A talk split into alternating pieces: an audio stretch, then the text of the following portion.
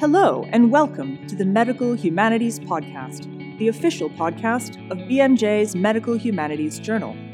We invite you to listen in and join the conversation from global perspectives on health, medicine, and accessibility to interviews with social justice activists, filmmakers, artists, and academics from around the world.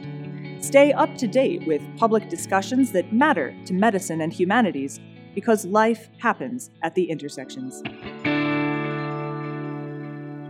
Hello and welcome back to the Medical Humanities Podcast. I'm Brandy Schillace, editor in chief of the Medical Humanities Journal for BMJ. Today, I'm really excited to have with me Riva Lehrer, who's going to be talking to us about her memoir. It's a book called Golem Girl, and it has so much to offer and so much to say about the disability community, but also just being human and being seen as a valuable and worthwhile uh, human being. And so, Riva, thank you so much for joining us.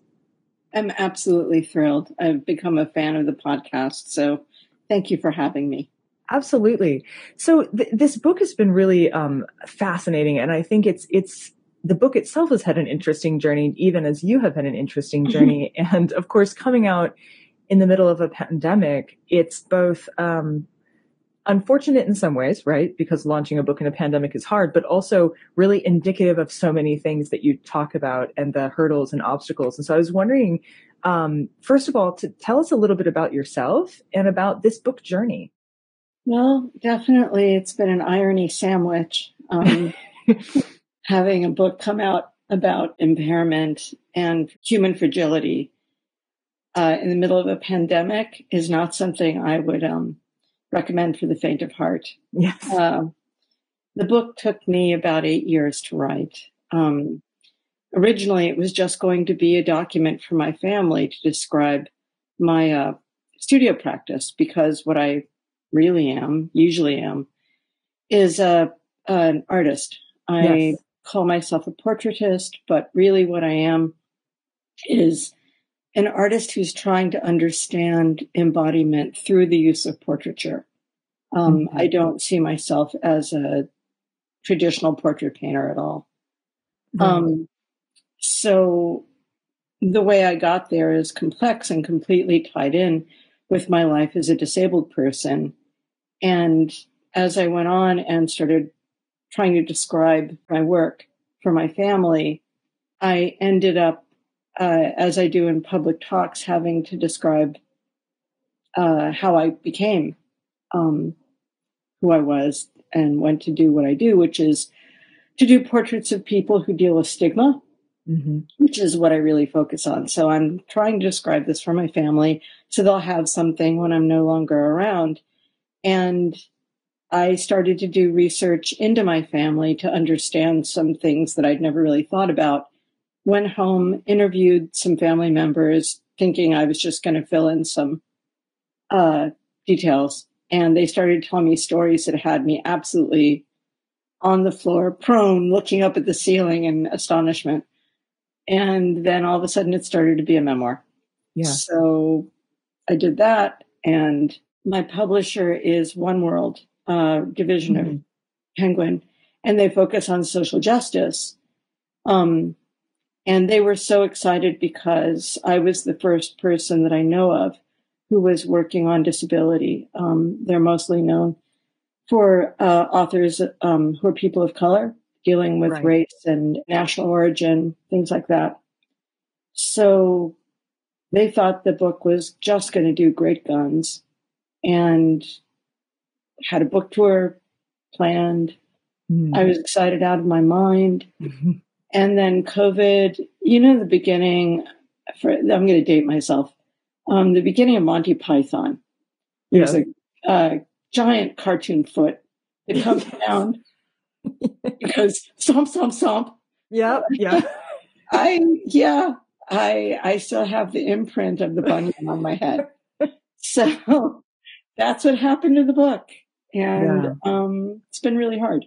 Yeah, and I, I, I completely understand. I mean, to a lesser degree, I, I launched mine uh, in 2021, and similarly, oh. um, yes. So I feel you. So I feel you. I do. I know it's it. It's frustrating. It's actually one of the reasons why I have been doing so much uh, with authors uh, in this podcast for medical humanities. And if you're a regular listener, you'll know that we've had several authors on and we're going to be doing that more because these books that really grapple with art, with queer identity, with bodies, with disability, with, um, with coming to terms with, with the self and the embodiment of, of just being alive, um, are incredibly powerful, important social justice, medical humanities books. And they are, they, they, they're threatened to be lost underneath all of the sort of landslide of everything else that's going on. And so um, that's one reason why I wanted you on here today, because this is a, a critical time for a book evaluating these things, because now we're all living in a world where we've had to drastically reevaluate our bodies in space.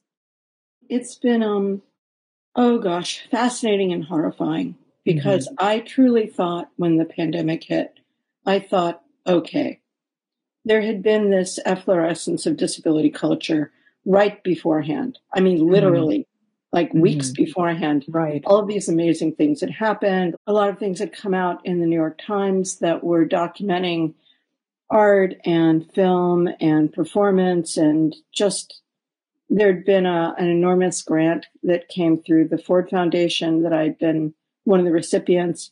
It really looked like the doors were finally opening Mm-hmm. So the pandemic hits, and I think, all right, well, at least we're in place because they're going to need us.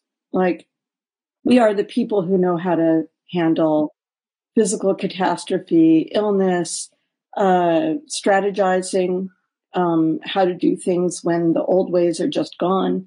Like, okay, we're ready. Yeah. And instead, what I saw was this huge backlash. Mm-hmm. So, first, you know, in the early days of the pandemic, I'm sure Alice Wong spoke to this. Um, they immediately told us, I mean, there was no pussyfooting. Um, you're not important. You're going to be low on the ladder for getting a treatment or a vaccine if and when it comes. And also, you might not be able to even see your doctor. You may not mm-hmm. be able to get your normal medical equipment. Gee, sorry, but we got to take care of the healthy 30 year olds and make sure mm-hmm. they're not going to get hurt. Right. So we're all sitting there just horrified. And for instance, I'm one of the people who fought incredibly hard here in Chicago when the vaccine started to be rolled out. Disabled people were nowhere, nowhere on the roster, mm-hmm. just not at all. And I started to call, I mean, I've been here a long time and some people know me and I just went ballistic. And I was part of the team that got the city to, to mm-hmm. change mm-hmm. their protocol but it's been it's been heartbreaking also i think because everyone is so terrified mm-hmm. the last thing they want to look at is what it means to be disabled and i've noticed that like articles about long covid they kind of come and go like they'll start to talk about it and then they'll go away for a really long time because nobody really wants to face the fact right. that all of a sudden we're going to have hundreds of thousands of new disabled people and we don't know their trajectory at all. No, no, and there's no, and uh, it, it's interesting because I, I actually have been following that myself, and I feel as though the very um, nature of hesitance around taking articles or writing articles or reading articles about long COVID is part of a. It's it's also well, sorry, I don't mean to be disarticulate here, but it's also part of our inability to face mortality too, because oh, exactly. um, you you don't see articles talking about the death tolls. You don't see you don't yes. people don't know about the death tolls. I actually um, had someone say to me, "Well, at least they're they're lower now." And I was like, "Have you been have you been watching?" Um, but you know because what because they haven't because the articles you know the, the, articles that were hitting very hard all that they're not there mm-hmm. now and why not well some of it is our human resi- some of it is resilience based right at some point you're you just can't live under that anymore and you can't focus on it. But it, another is just we're terrified of long term consequences. We're um, we live in a society of disposability. You throw something away and you get a new one, right? Right. Um, we should be able to do that with bodies too, right? You should just be able to go to the doctor and medicine fixes you, and now it's right back to. But it's not back to normal. And I was trying to explain to someone that uh, death and dying, losing someone, is a lot more like an amputation. Like you never, there is no normal that you go back to and um, and COVID, long COVID is turning out to be the same kind of thing. It's not a well after this extended period of time I will be back to normal. Normal isn't there. You know, the, the language of medicine um, is always the prefix re is always in there. Yeah. Rehabilitation, mm-hmm. you know, repair, renewal, restoration. I mean, there are right. so many. And it's this this embedded fantasy that has always been there that we have a permanent normal body and that healing is about regaining that permanent body. Mm-hmm. And it's never been true. Right. And, you know, I try and point out to people that we are always changing, that we mm-hmm. have this strange idea that, like, there's childhood change, there's puberty, adolescence change, there's a period between uh, 24 to 50 where we don't change. Yeah. Huh? And then all of a sudden 50 and, you know, this thing called middle age where all of a sudden we're noticing that we changed. Mm-hmm. And then the dread, the dread uh, country of being old. Yeah. Mm-hmm. And we, it's like we have these gears in the car and we just think that we're going to be in one gear for a really long time until we're forced to go to the other gear and that there's been no traveling. Right. You know, like yeah. we've just been in this, sitting in this car in this one gear and we didn't go anywhere. right, right. And, you know, I'm a portraitist. And mm-hmm. sometimes when I'm working with somebody, there will be weeks or months between sittings. And they'll come back and I can see all the changes in just like mm, a couple months. Right. You know, I've painted people who were pregnant who started working with me when they were three months pregnant and ended two weeks before birth. And I nearly threw myself off a roof. Like, okay, what do I erase now? Oh my God, what am I doing? um, I've worked with trans people who mm-hmm. were going, you know, through all kinds of transition while I'm, and so this fantasy of like the permanent body, you know, not to mention all my self portraits. There you go. right. I just feel like we are moments in time. Mm-hmm. Like I, my whole book is about my intersection with medical history. A yes. lot of it is about these where I collide at different mm-hmm. points with medical. And as history. a medical as a medical historian, let me just say to my listeners, you you, you will do well, historian readers, to to pick up the book. You'll be you'll be getting so much um, wonderful stuff in in addition to the memoir. Sorry, okay, carry on. Just a little plug. no, thank you, thank you. I appreciate it. Um, and you know now, as you know, I work in medical humanities, mm-hmm. and we are having all kinds of debates about. Uh, the ethics of human display, for instance. Yes. At my university, and um, and I'm very intent on trying to um, explain my position, which is not the popular one at all. Right. Right. And it's I think because I have a completely different sense of embodiment mm-hmm. than the professors do. I mean, my reaction to human display and embodiment is to understand my body and mm-hmm. to understand the bodies of the people I work with, mm-hmm. which is very different from whether or not it um, pertains to my patient uh, right. load or my right. prospective patients. Yes. And so I see a completely different importance. There was a somewhat controversial museum display of polio patients in the nude a few years ago. But it was essentially, uh, it was quite controversial. And I, I was working in museums at the time, and it was controversial among museum staff staffers as well because they thought, well, no, this is inappropriate. But the people had volunteered to have these nude photographs, and they were uh, full size. So when you walked through the display, they were the size of a regular person, and you walked through them in a hall to see their their bodies displayed. And it does remind me a little bit of the way your art works in the sense that it was all quite um, it was it did not feel like people accused it of being a kind of uh, gallery of uh, like a sideshow gallery or something, and it didn't yeah. feel that way at all. It actually felt as though these were engaged subjects who were asking you to look on and remember that the world is made up of uh, I, I, a disability scholar actually said this and i can't recall who it was but that the world is made up of disabled and pre-disabled people not disabled and able yeah people. i have a problem with that though oh do you um, tell me tell me about it there's this thing i don't know what it's from i forget but it's called the witch at the wedding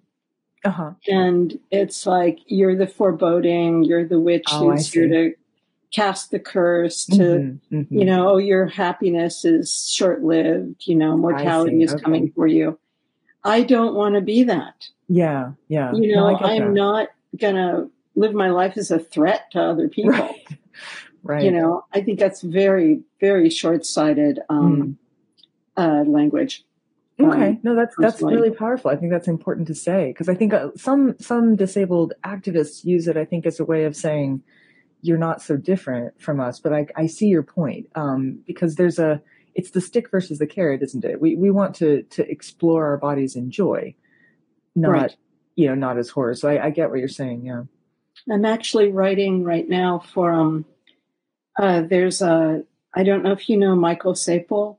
Oh yes, I know Mike uh, personally, actually, and his uh, his wife is on the board of uh, is on our editorial oh, that's board. Right, that's right. well, I'm writing. Uh, I just wrote a book chapter for Mike on this um, collection of nude scoliosis photographs they found at the Karolinska.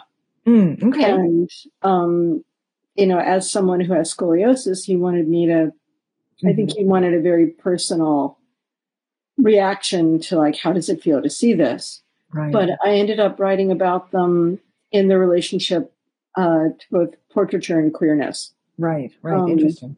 And, you know, it just keeps reminding me that even, you know, the outside world keeps expecting disability to deliver a particular message mm-hmm. of like, either we need help or we're so pathetic or you'll end up like this or something. Mm-hmm. And I just continually find my aesthetics and my perspective so sideways to mm-hmm. um, everything, except for people like me. I don't know. no, I think that's I think that that's really telling, and actually, it's a great segue into another point I wanted to make about the about the book and about your work in general. And that is your commitment to beauty and joy, which I don't yes. think is always expressed uh, or in, in, in, fact isn't even encouraged to be expressed. Um, and I, I don't, I, I'm actually, I have autism, which is a, is a disability in, in many respects. And I'm also someone who's non-binary. And so I understand how, um, how much of that I was asked to hide or cover up mm-hmm. through most of my life. And so I didn't treat it with the kind of, there's a, there's a, a stained glass wonderment of of of color and, and life that surrounds your artwork and also the words in the page especially as you talk about intimacy and the right of disabled people to love to have sex to have children to you know to live life at its fullest. And i think that's something that makes your book golem girl so different from so many other um, stories which are about rather than from and I mm, wondered if you wanted to say a few words about that because I do think that is one of the most critical and most beautiful aspects of the book for, for me anyway, and, and of your perspective, of that sideways perspective, which I think lets the light in. Well, I mean, we are people who are intensely aware of bodies. I, you know, uh, in, or body minds. And we've had to understand. So, so I've been writing about what I think disability beauty is, which I think partly answers this, mm-hmm. which is that um, when people have been scrutinized um, most of their life, and it can be because of the way they look or the way that they uh, perform their bodies, um, or yeah, I mean, perform your body covers a lot of territory, and that mm-hmm. includes people who are queer and non binary, as well as people with impairments. Most of the time, you have to get to know yourself at a level that I think able bodied people generally aren't required to do. Whether or not mm-hmm. they do, it's not a requirement. And it is for us if we're going to survive. Right. And we do have, you know, this kind of double consciousness of understanding ourselves and also constantly aware of the outside world picture, pictures of who we are. And for me, this produces this kind of super presence that I see, you know, I sometimes I see in performers too, um, who I think get there through a different route.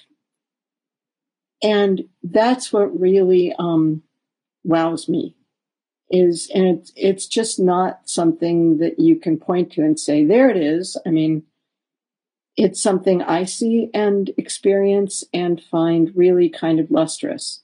Mm-hmm. And I think it goes to what you're saying because once you've gone through all that, once you get to the point of love and sex and joy and I won't say you don't take anything for granted because that starts to sound like um, survivor language. Mm-hmm. Um, I, I have mixed feelings about that too. Um, I just think that you're just there. Like, I wonder sometimes if it's that uh, I know I've had to learn. I've had to learn a lot about myself, as you point out. Um, mm-hmm. I, I, was late diagnosis with autism. I just thought I was just weird as heck. Like you know, it couldn't. I had to. You know, it was very difficult for me to read people. And I, I, it, I had Eric Garcia on. We were talking about mm-hmm. Broken, his book, um, and I had I had to make human beings a study so that I could interact with the world as well as I do and so everything became a performance for me every every aspect became a yeah. performance and so i think some of it is um sometimes that's called embodiment for me it was occasionally dissociative as well almost disembodied but it was um, a sense of entering into and uh, a little bit like looking at your own brain you know as if you as if your eyes could look at themselves i feel like that's kind of what it requires and i think you're right i think you have to be there you you can't it's not something you can kind of go on autopilot you have to be there and you have to be looking and you have to be listening and, and you're very present. Exactly. That's yeah. exa- that's perfect description and and I think that that is that does something to you. That does something permanent to who you are. And um, sometimes I think when I hear people say, "Oh, I had this terrible illness and it did all these dreadful things to my life, but I, I wouldn't give it, I wouldn't give it up for anything. Like I would never, if I could say that would never, if I could undo it, I wouldn't. And I know that there's a lot of narratives around that, but I sometimes I think that part of it is this, and they don't have language for it. Mm-hmm.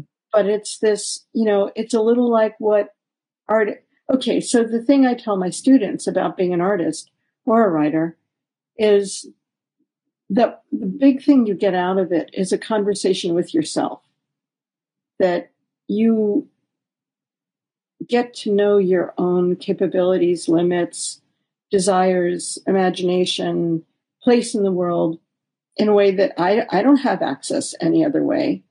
I mean, that, that's a different part of my life, but it so overlaps with the self knowledge of disability, at least for me.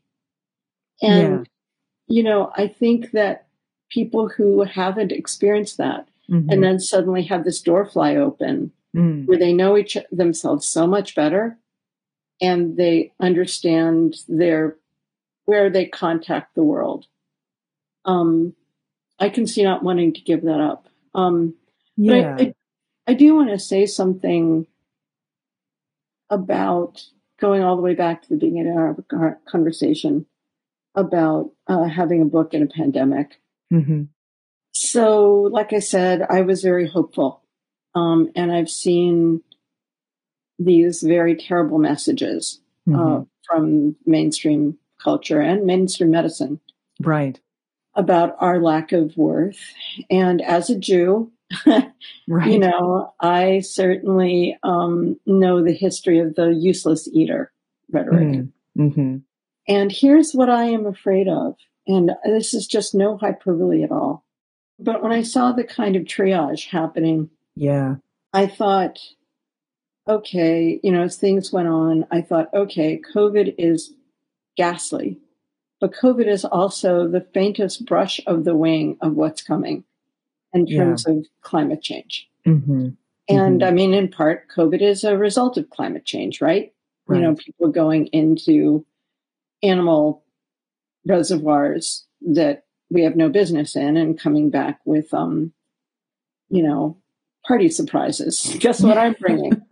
and uh, my, I am very afraid that as the world moves towards um, either real or perceived scarcity, either mm-hmm. real or or failure based scarcity, I can see society moving more towards a picture where um, productivity mm-hmm. is the mm-hmm. ultimate. Um, yes. You know, and that, I mean, especially with, and I'm sorry if anybody out there disagrees with me, but, you know, I am appalled is just so not the word, but, you know, what's going on politically in America mm. and around the oh, world yes. with a swing towards the right and towards mm-hmm fascism and right. those are not paradigms that are friendly to disabled people. No, no, nor nor well, yeah, to all sorts of people, but particularly that gets lost a lot. I find I'm working on my next book talks a little bit about this. Um, What's it about? Um, it, it's about the trans clinic in interwar Berlin, uh, as we're mm. so it's about the rise of the Nazi Party and uh, also the rise. So it's about homosexuality and other things like trying to have rights as this fascist sort of horrible things are on the rise at the same time and how that happens. But one of the things that um, routinely surprises people is when I tell them how many disabled people were killed in the concentration camps. Oh, we were um, the we were the yeah. test crash yeah, test absolutely. They, were the first no, ones. They, they were I mean, in America, it started in America. It did. It did indeed. Um, disabled mm-hmm. people, and then it was, you know, an import. Or, or uh, and and when not killing them, at least sterilizing them, which um, right. was practiced, oh. you know, w- with impunity. And so uh, that's a story that has gotten lost. Well, yes, that's true. So but that's a story that's gotten lost. And as um, and by the way, just for our listeners, in case you weren't sure, uh, so triage meaning they were trying to decide who got care in what order, and they were privileging certain kinds of lives over others because of scarcity of medical equipment. Um, and we have some articles about that in the journal if you need a just a refresher on that. But um, it, what's frightening about it is this sense that um, it's it's happening and it's happening quietly, and people don't recognize it for what it is. Partly because those early stories. Uh, the beginnings uh, of, of, what happened in before World War II are have also been forgotten. Um, the stories of how they treated disabled lives and sterilization process. And now you have them asking, you know, autistic people if they can put a "do not resuscitate" on their medical chart. I mean, it, oh, this is yeah, it's happening. You know um, often I'm asked. It's very difficult to look at these stories, but we need to remember them because we need to be able to recognize that some of these things are happening again right now, all around us. And I, I agree with you. I think that um, there's a real we're at a, a, watershed moment where I feel like we are going to lose the opportunity to make those things to make sure those things don't happen if we don't act pretty soon. So um, again, another reason why Golem Girl is a really powerful and important book right now um, to be read. And uh, I know it's available widely in the U.S. It's also available in the yes. UK. Am I right? Both um, paperback, hardback, ebook, and audiobook. Excellent. And so I'm really excited. We are also having it reviewed. So the review will be linked as well on the journal and the blog for those of you who uh, also follow our blog and as well as the uh, print journal. So thank you so much. I know we've gone a little bit longer than I promised, but this has been an absolutely fascinating, necessary, and powerful conversation. Again, Riva, and um, if you haven't already checked out her work, please go to her website. She also we will have a link on the blog to that that you can get to from this podcast and uh, check out her work. It's really amazing, absolutely beautiful artwork as well. Riva, thank you for your inspiration and for your words and for being with us today as part of the conversation. Thank you. This has just been a joy.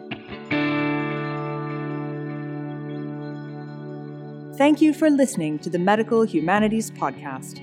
Since 2020, transcripts are available for all shows on our blog. Stay in touch by reading the journal and blog online. Just follow the links in the episode description. We are also on Twitter as medhums underscore BMJ.